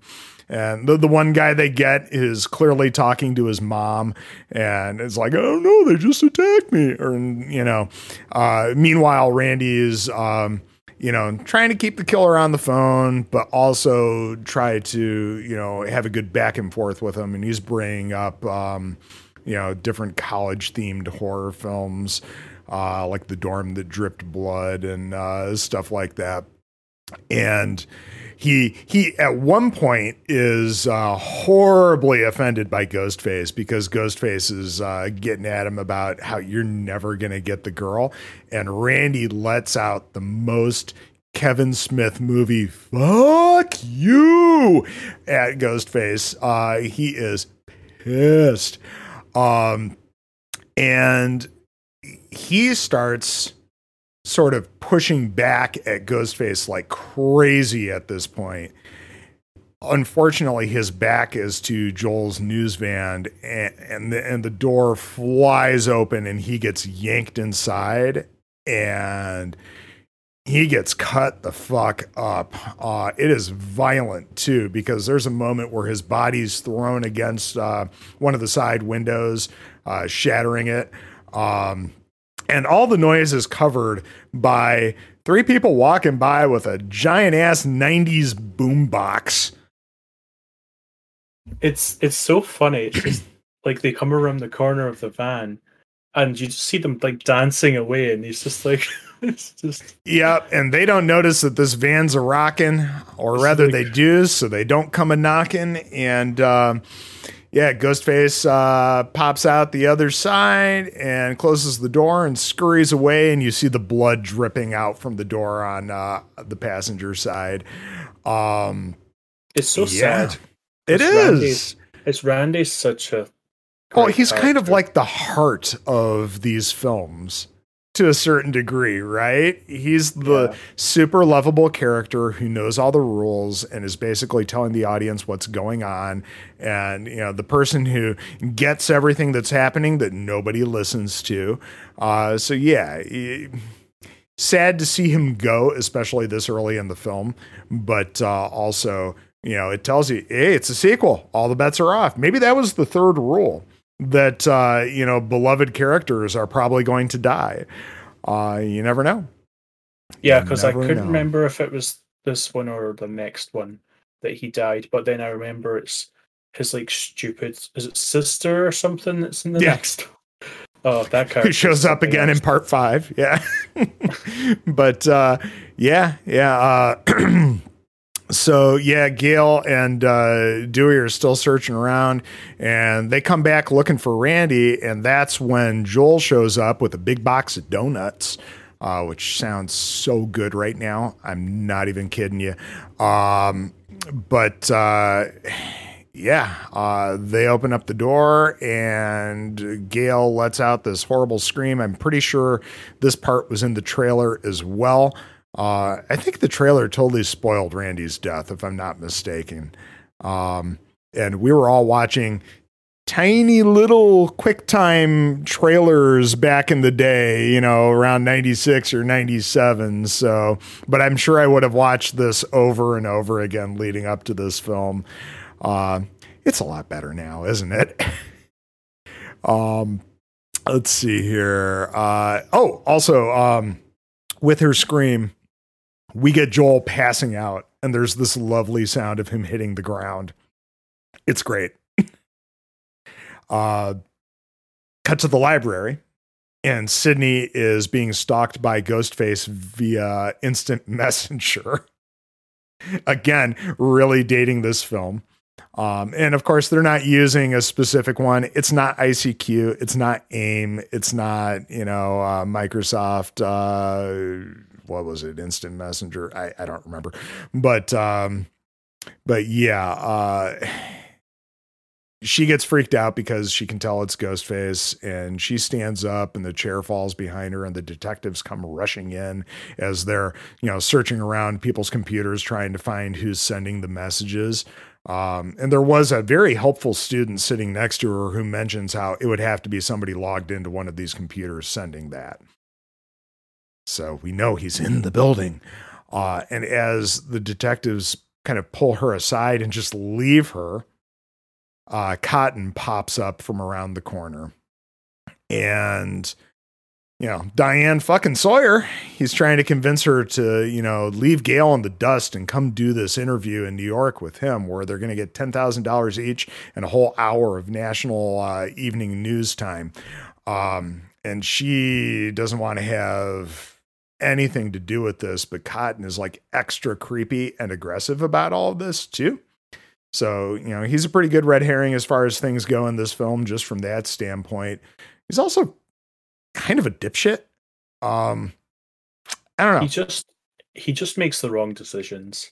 Yeah. He's he's trying to do good, but it's just like he doesn't it's like he just doesn't know how to deal with the situations correctly. Yeah, I think a lot of it is also just him looking out for himself and wanting to, you know, get his 15 minutes and get his money because he feels, you know, and rightly so because he was done really wrong uh, in the events before the first film. Um, also, but, ten thousand dollars. That's quite a lot for 1997. Yeah, yeah, and tip that that's the other funny thing. People don't typically get paid to be interviewed. That's like not, a not big like no no in journalism. Um, so that was weird. But you know, maybe ABC News was just that desperate for this interview at the time. I don't know. I don't know. You didn't really have Fox News popping off quite yet at that time. So, and CNN would have been the king of cable news right there. Um, I don't know. I don't know. Um, and this is where the police step in and they find him and you know they take him to the station to question him. Um and they got nothing to hold him on or anything. This is the scene with david arquette's dad in it. Mm-hmm. yep and i think the detectives are there as well. Um and they got to let him go and the decisions made um, to take Sid and her roommate Hallie somewhere safe. Haha. Um, and Joel, the cameraman, uh, you know, he's scared that he's going to be the next target at this point. So he's like, yeah, he says the tired and true uh, uh, line of "See, Sia wouldn't want to be at the gale as he storms off this, this is very 1997 right there. Um, but uh, uh, yeah, Gale feels bad. She keeps saying that she feels bad to Dewey. Oh, did you know she feels bad? Um, and this is where they realize that Joel left all of his footage, and it's all this crowd coverage that he shot. And if the killer was there, you know, lurking and you know, watching them as he was talking to him, then he's got to be on the film. So they decide, okay, we got to find a fucking VCR. And uh, which, oh, I know why. Because uh, Joel's news van got impounded because it was a crime scene. That's why they can't use the news van to watch the footage. Okay, that makes sense. Uh, I'm sorry. I'm just, you know, 25 years later realizing a plot point of the movie. Um, but uh, ultimately they uh, decide okay we got to go find a vcr somewhere because we could find the killer here. Um, and as night falls on campus they go to um, I, what does the plaque say? School of film? It's it's kind of cheesy sounding but you know they run into this building. Um and they're looking around for an open door. They realize they're basically breaking and entering. Um, but they do find an open lecture hall and uh, they run down the uh, the stairs to the the front desk there, and uh, they find some AV equipment, and they start looking through things. Um, they find their horn. Yeah, just a little bit, just a little bit. Bonk. Um, but uh, yeah, um, they start looking through that stuff, and Gale. Um, oh, this yes. As they find their horn, she said, um, they clunk heads because they're so stupid for each other. Um, at least at least the one time, but possibly twice. And Dewey keeps apologizing for absolutely everything as they kind of stumble around each other. Uh, and it's clear they're just absolutely stupid in love with each other. And uh, Gale apologizes to him for like the umpteenth time in this movie. And they finally kiss. And next thing you know, they're rolling around on that desk together um, and making out and ultimately another video starts playing in the uh, in the lecture hall. And gale notices right away and she bolts upright with dewey's hand still on her boob. Uh, and she's like dewey! He apologizes right away and yanks his hand back. It's so good. Um, but yes they realize that somebody's up there in the av booth uh, above all the seats, and they see the ghost face mask in the tiny little window. And um, yeah, I hate I hate to question it, but oh, how how does Ghostface show live footage of them on pardon me on the desk, but it's in the VCR? I mean, you have um, to not question it, but it's like well, I mean, it's a whole AV booth for a lecture hall. So I'm sure there's like a VCR up there where he's playing a bunch of his footage. Or, you know, because we know who this is up there. It, you know, spoilers, it's Mickey. But, um, and he's got a little handheld camera, a little camcorder with him throughout a, the bulk of this movie. He's shooting a lot of stuff, like, you know, a lot of film students do. Um, he probably has all this footage on a tape in that thing and he's obviously got it plugged into the AV setup up there. Um, and you could just, you know, shift over on one of those and broadcast what's being filmed. So that's probably how he's getting these shots. Maybe I was just thinking the technology was older than what it actually is. And I was just like, yeah, and, maybe I just hand waved it away. I don't know, but uh, but yeah, you, you, wouldn't be you wouldn't be uh, wrong in thinking that yes, all of the uh, AV technology from back then was so old that you couldn't get away with shit like this, but you could, you could. It was advanced enough. Um, says the forty three year old man. Um, but uh, yeah, from here Dewey goes charging up the stairs after Ghostface, uh, run up to that AV booth, and uh, there's nobody there. And of course, while he was running up, uh, if not Mickey, it's the other killer, because spoilers, there's two killers again, that pops up behind Gale and takes a stab at her. Um, And this is where Dewey basically falls down all of the stairs of the lecture hall. That can't feel good, especially uh, with his uh, prior injuries and everything. Um, got uh, Gale running through the hallways of the building with Ghostface, Ghostface in pursuit. Uh, she's trying all the doors. She finally finds one uh, that leads her into a recording studio.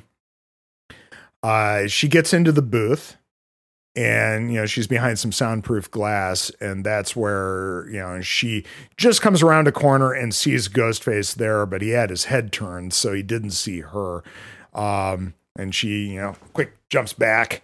Um and she kind of uh wanders deeper into um the room. Um and they're kind of chasing each other around the soundproofing and it looks cool. You know, anytime you've got Ghostface kind of looking around and you know, just kind of wandering, you know, past, you know, hallways or aisles or anything, it always looks It's- cool as hell. It's very cat and mouse at this part. Oh yeah.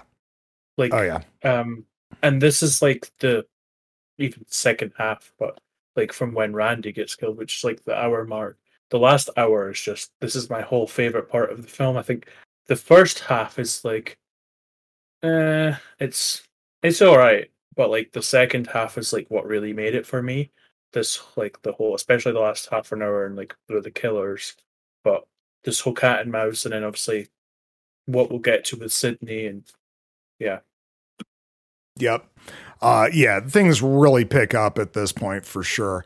Um so yeah, they're chasing each other around the soundproofing and Gale steps into another room which has its own set of soundproof glass and um Dewey steps in on the other side of that glass. Gale's got her back to it so she doesn't see him.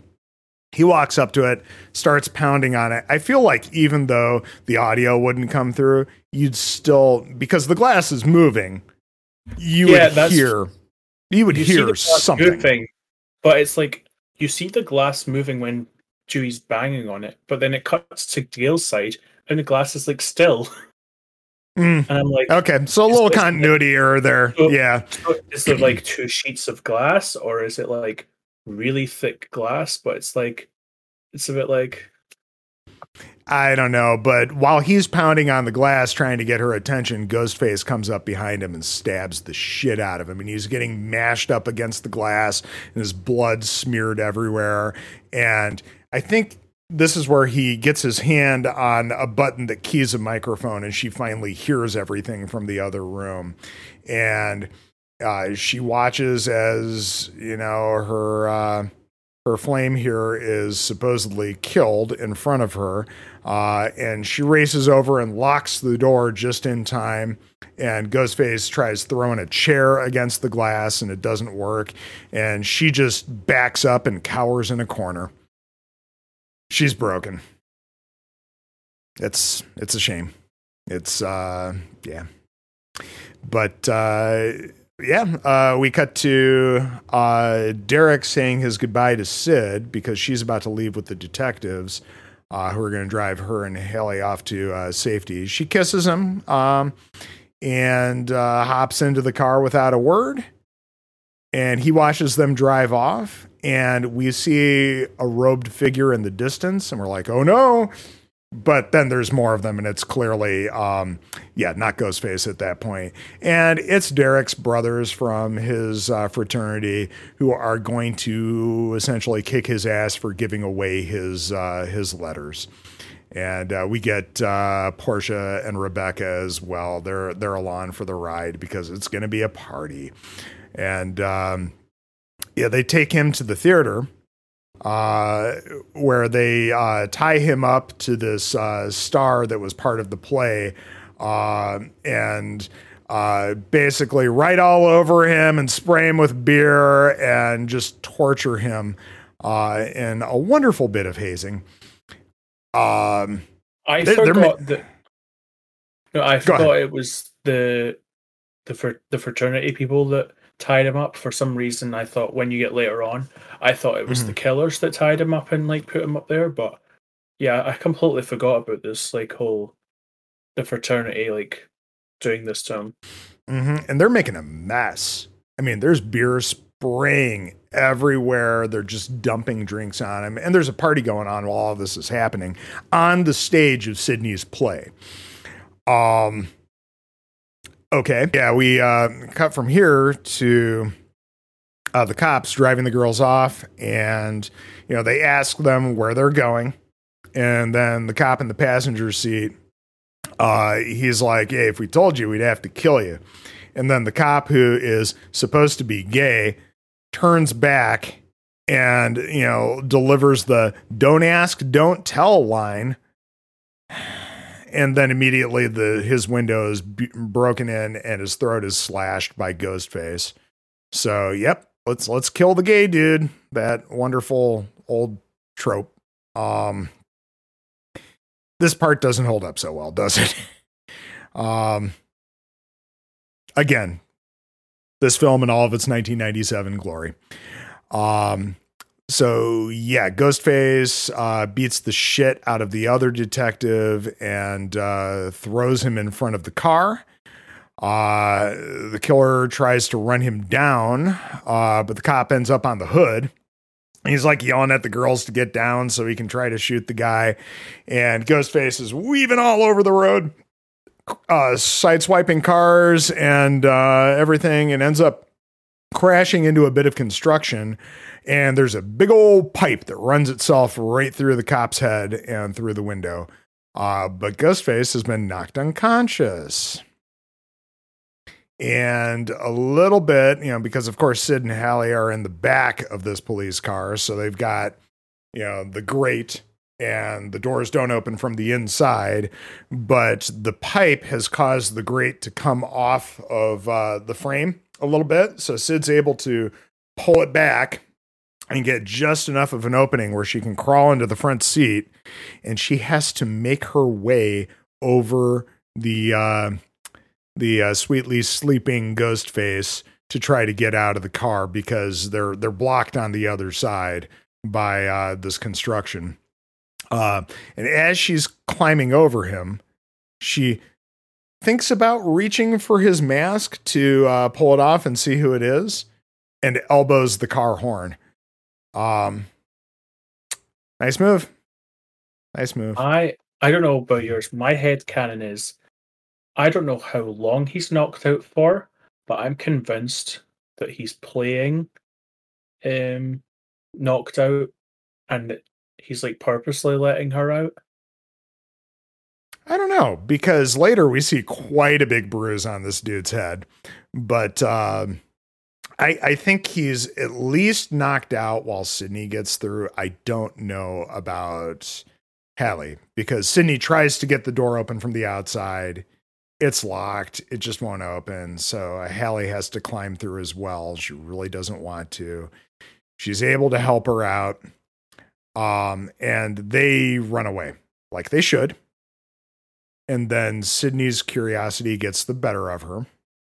Stupid, stupid Sidney, because uh, she gets her friend killed. She has to go back to uh, see who the killer is and by the time she makes it back to the car, Ghostface is gone, but has managed to run around all the construction and leap out behind Hallie and stab the shit out of her. Yep. This Horror movie another, physics. This is another white person making dumb decisions. Oh, yeah. Yes. Yes, it is. Which yes, is just every horror movie story, anyway. Oh, pretty much. Yeah. Yeah. Um, Yep, Hallie goes down, unfortunately.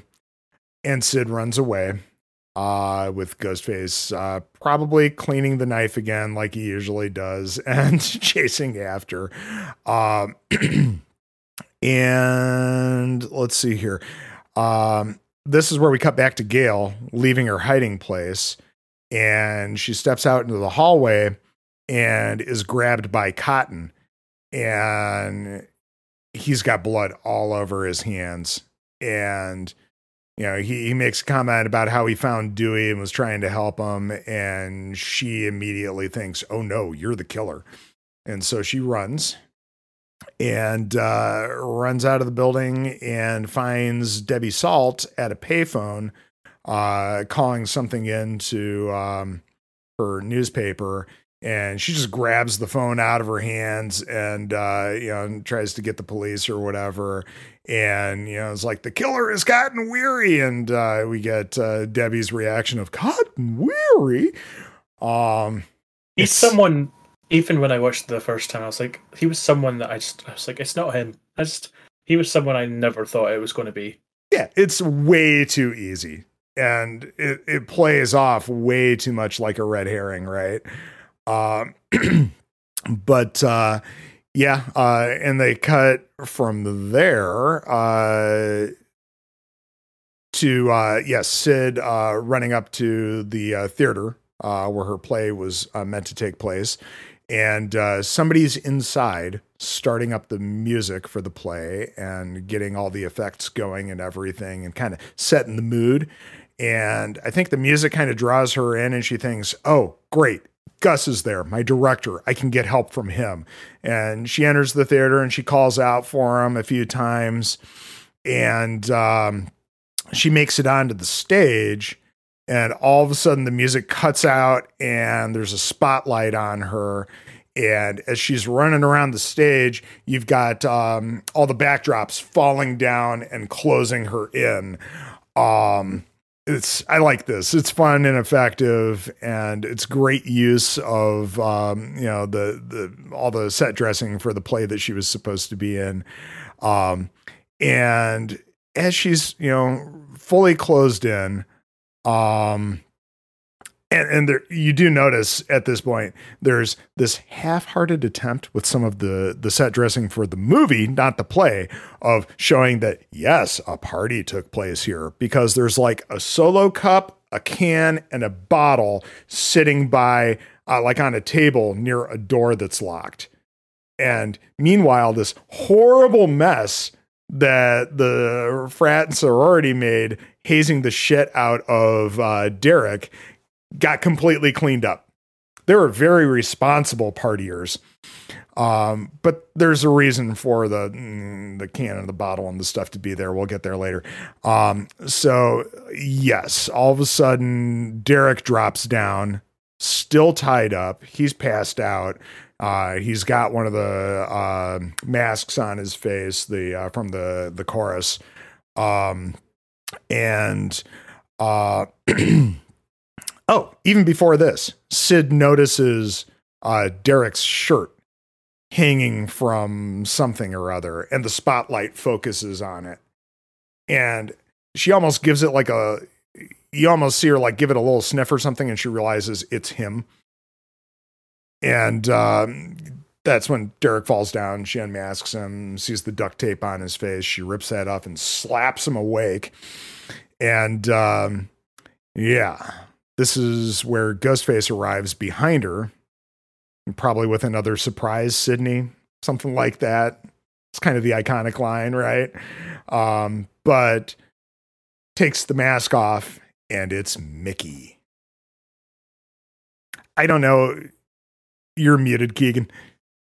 No, I was just going to do the hello, Sidney. Yeah and yeah, he drops the voice changer because don't really need that anymore with your mask off.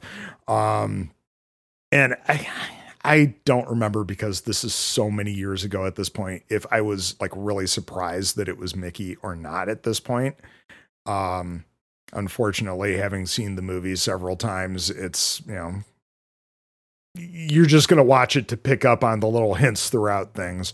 But yes, uh, Mickey reveals that yes, he is the killer, but he's gaslighting the shit out of her to make her believe that Derek is the other killer.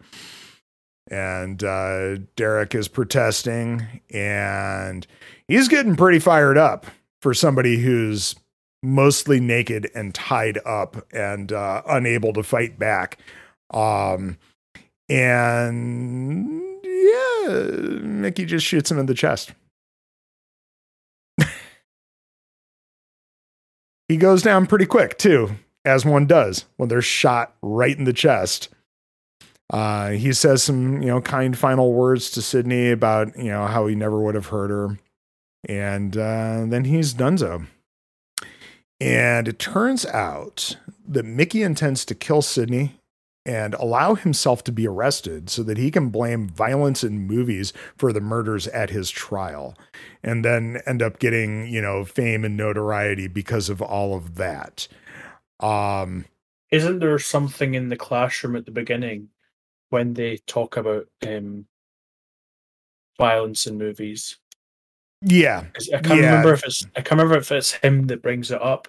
And I want to say it was, but it's like they, oh, th- like this is a very late 90s con- well very 90s conversation actually about the influence of media on you know particularly children and teenagers.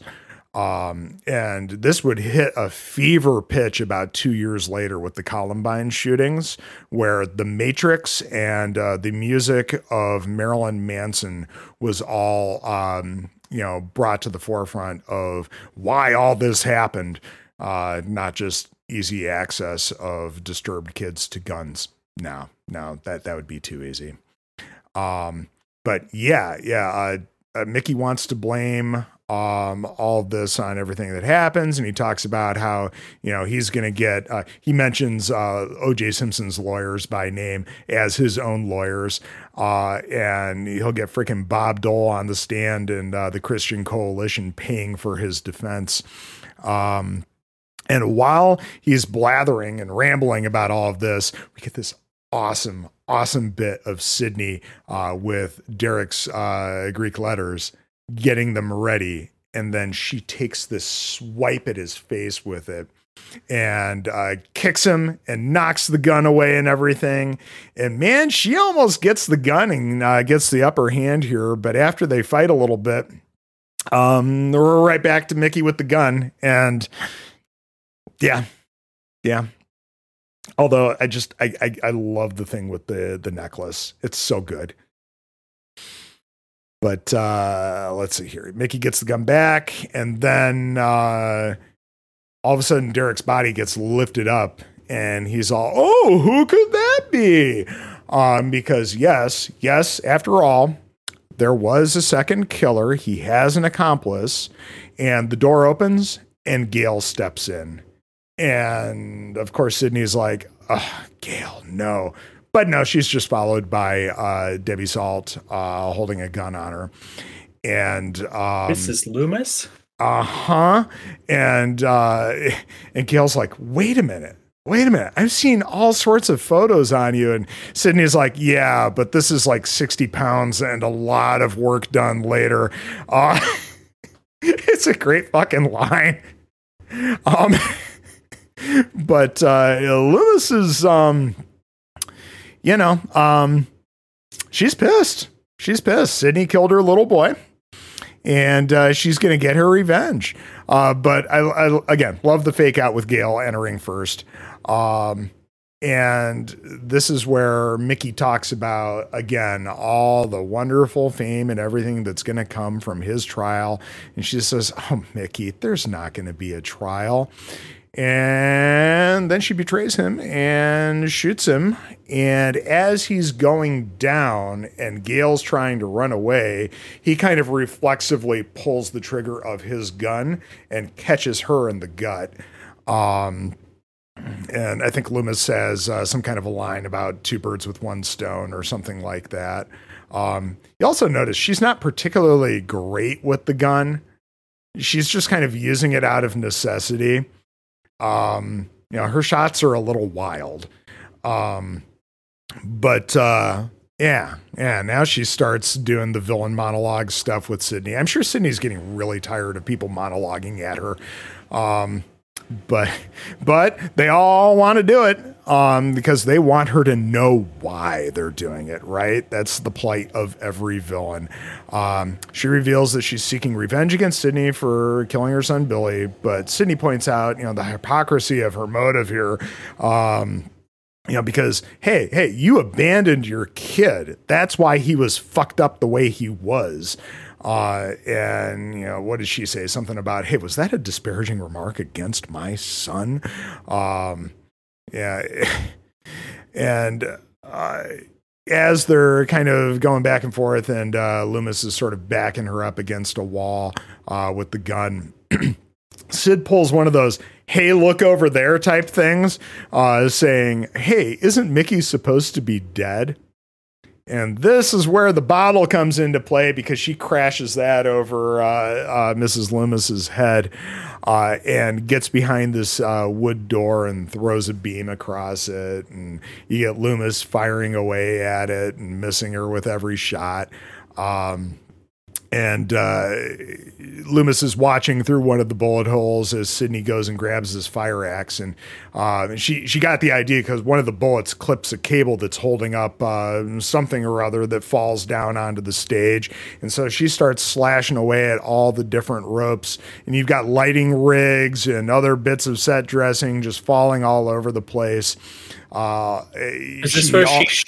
She like kind of shakes the thunder things as well. Oh like yeah, the, she's firing up all the stuff with the music and the lights and everything else because she wants to make this a horrible experience for Loomis. She wants to add confusion to the situation, and uh, you get you know, Loomis trying to get out of there, trying to scale some of the set, and then all these foam blocks come falling down on top of her, and you know, it's while sure they're they're not stone, they're still going to be relatively heavy. Um, and she falls a decent ways, and you know, it looks like she gets buried by them, but Sidney takes off through the backstage, and uh, Loomis jumps in with a knife after her, and um, you know they're fighting and rolling around and stuff, and uh, uh, basically, uh, Loomis has the upper hand, but that's when a gunshot rings out and Cotton steps onto the stage. It's like, how many more special guests can we possibly have in uh, this ending here? Um, it, it's the finale. Yeah, yeah I guess. Uh, let's bring uh, everybody out of the woodwork. Hey, where's Sid's dad? You know, we could bring him in too. Um, but ultimately, yeah, Cotton has no idea what the fuck is going on. He's been having an awful day and he wants some answers. Um, you know, Debbie's got the knife to Sidney's throat and uh, she's kind of using her as a shield. And Cotton, you know, is like stepping around all the carnage, uh, keeping the gun trained on him. And it's very clear whose side he's on. Uh, he's sort of you know hamming it up a little bit for Loomis to you know give the situation time to play out a little bit here, and um, he mentions Diane Sawyer again, I think, um, and let's see here. This is where Sidney um, agrees basically to do the interview. Uh, what does she say? Consider it done. And um, Cotton just blows Loomis away, hits her in the shoulder, but she goes down like she's dead. Um, Sid gets up. They uh, have a quick little conversation. Cotton apologizes for you know being weird, um, and she just takes the gun from him. She's like, "Whatever, dude." but um, um, they uh, kind of poke at Loomis a little bit uh, to see if she's dead. And this is where a hand pops up from the uh, the orchestra pit, and it's it's Gale. She's still alive. And uh, God's like, you scared the shit out of us. As they're pulling her up, he's like, anybody else down there with you? How did she not die from like smoke inhalation? I don't know. That's a that's a good uh that's a good question. Um but uh, yeah, she she has survived. She even makes the comment that it just bounced off of her ribs. Okay, I think you'd be in agony still, but whatever. Um, so I think this is where Gale asks for one of the guns. I don't know why but probably just so they can get the next shot because they're talking about whether or not Loomis is dead, and Mickey just pops up behind them all. And they both turn around and super aggressively blow him away while Cotton's like ducking and like oh shitting the situation. Um, and then he's down on the ground. Sid just walks over to Loomis and just calmly puts one bullet right in her forehead, just like her son. And um, God, what's her line here? Uh, she just says very calmly, just in case, and shrugs and walks off while everybody's got their mouth hanging open. Um, that's something I feel like they should all get their stories straight about before talking to the cops because that might not play well for her. I don't know but uh, eh, nobody else saw it, so we're good. We're good. Um, so we're back outside. Morning has come. Uh, and the, the, the police are uh, and the the paramedics they're getting Dewey out of there. He's still alive and he's totally out of it. He's got an oxygen mask on, and Joel shows up and he's like putting the microphone in Gale's hand and he's got his camera on her and he's trying to give her her motivation and she sees Dewey and she just hands the mic back and runs off. She's elated to find that he's alive still and um, somehow. it, somehow. Oh there, there's an off the cuff remark about how uh, there was uh, old scar tissue from his prior injuries that saved his life. Sure whatever. But clearly, Dewey is more important to her than getting this story at this point because she hops into the ambulance with him. It's it is revealed that Gale has a heart of gold after character all. growth. Yes, yes, it's uh, you, you love to see it. Um, so yeah, they uh, cut to all the reporters. Um, you know, they're um, trying to get a word from Sidney and she just directs them to Cotton, you know, like he's the real hero. He's the reason why we're all alive still, you know, basically throwing him a bone. And he just tells everybody, hey, hey, hey, there's a time and a place and a price for my interview uh, and just hands them a card and they're all whining about it. And then it also, Sid just kind of walks off into the sunset as some late 90s collective soul plays here. Um, with a weird the camera cop, shot. Yeah, yeah, and and that's really common in films of this era. It's just that you know helicopter shot pulling away, right? Because they wouldn't have had drones back then. But uh, but why are the cops not questioning anybody involved with any of this?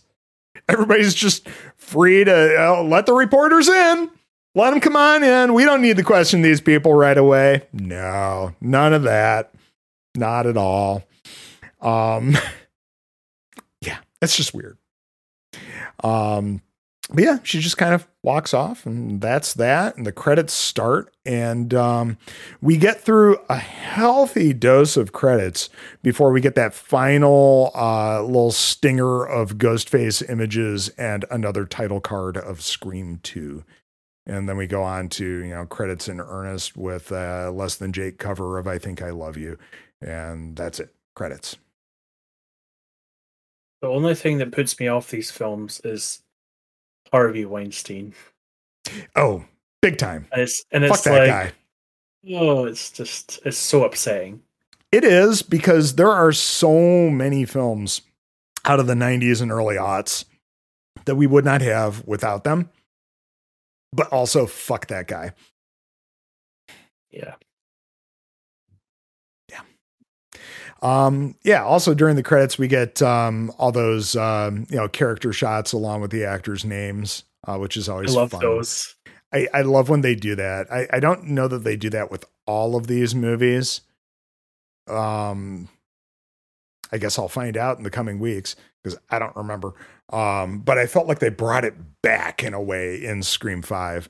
Um, I don't know, but that's fun. It's it it speaks to a certain time period of film for sure. Um, but yeah, we we uh, go from that piece of music to I think a Weezer song, and we end up with some Master P. Uh, so some very very late '90s hip hop there. Um, but yeah, yeah, that's Scream Two. Uh, this fucking movie. it's it's wild ride, but it's you know, I wouldn't have it any other way. Yeah, yeah. It's. It, I will say it's fun. Is it my least favorite Scream movie? Yeah, it is. I actually enjoy the others quite a bit more, but it's still a fun ride. Uh, there's all sorts of cool stuff that happens uh, among the less than cool stuff.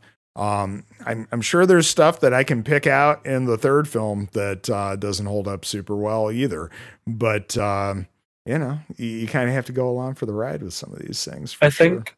I think it's the the the killer's motivations that are quite strong for me.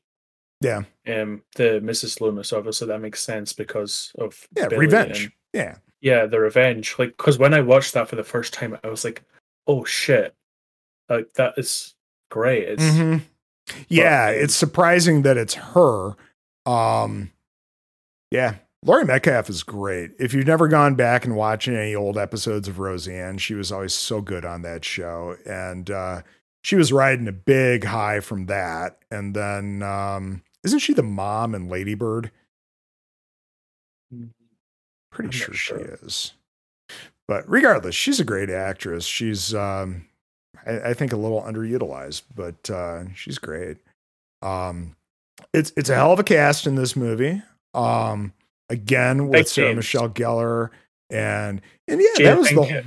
Yep, yep, and Omar Epps, and uh, yeah, yeah. I, I can't think who the actor is that plays Joel because I don't remember what else he's been in.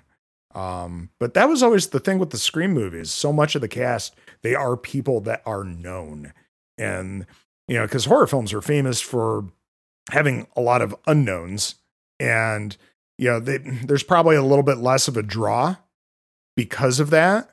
Um, but it's probably part of what made the original Scream such a big success because people were like, hey, I know those people. Let's go see this movie. And then the same with this sequel because the first one did so well. This one, I think, did slightly better, maybe in the box office. It, the numbers are at least pretty similar. But um, yeah, yeah, it's a fun romp. Do I like it as well as some of the others? No. But um but yeah there's a lot of fun stuff. Like you said all the theater stuff is super cool. Um i, I appreciate all the uh, the film studies stuff too. Um it's it's cool.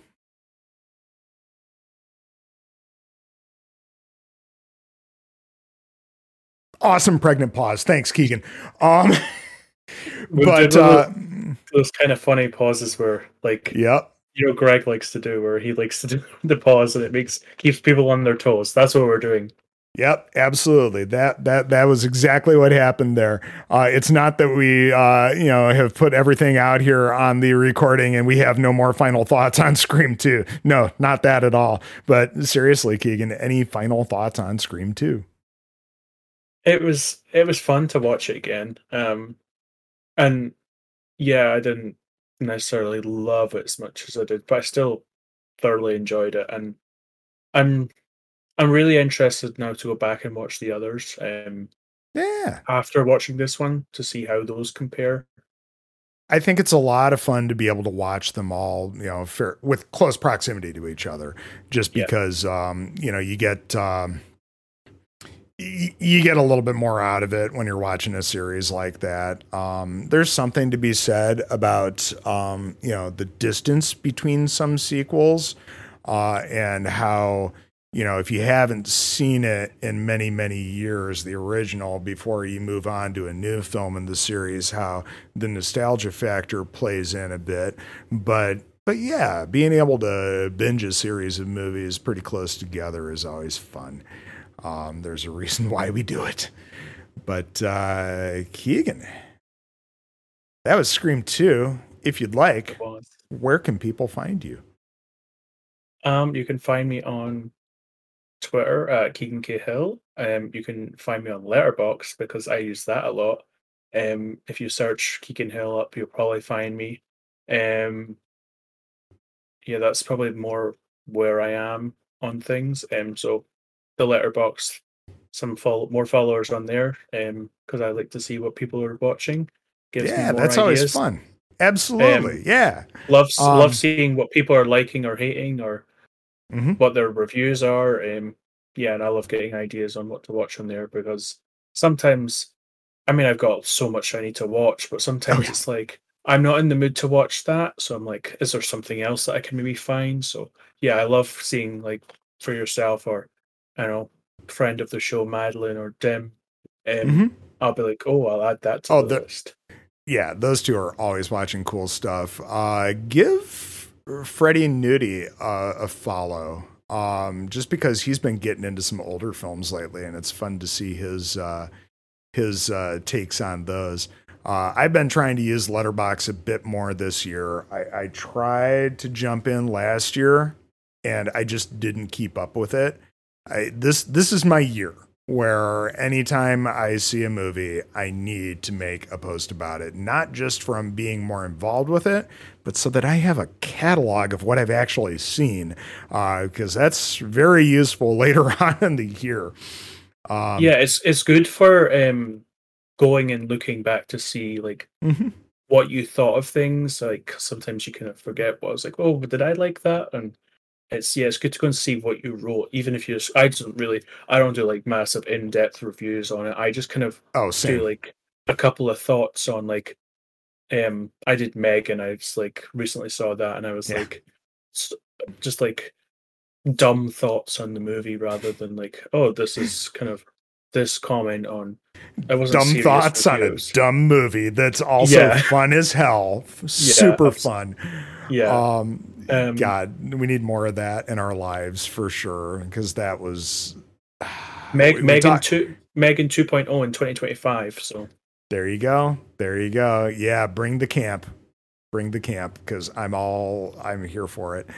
Uh, so yeah, yeah, people go check out Keigan on Letterboxd and Twitter if you can stand Twitter these days. I know it's a little rough at times, but uh, this has been Murders with Mertens, a horror film podcast. Thank you for letting us tickle your ear holes. Please like, share, and subscribe if you are so inclined. I'll be back soon enough with another episode.